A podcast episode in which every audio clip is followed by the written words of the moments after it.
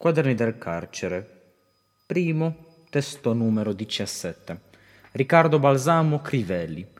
A proposito di cartolini del pubblico, della Domenica del Corriere, è da notare questo inciso del signor Domenico Claps, l'Italia che scrive giugno 1929, in un articolo su Riccardo Balsamo Crivelli, che nel titolo e nel sommario è confuso con Gustavo.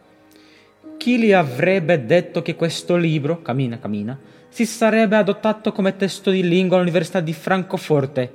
Ah, lui, una volta che prima della guerra dell'Università di Strasburgo adoperavano come testo di lingua le cartoline del pubblico.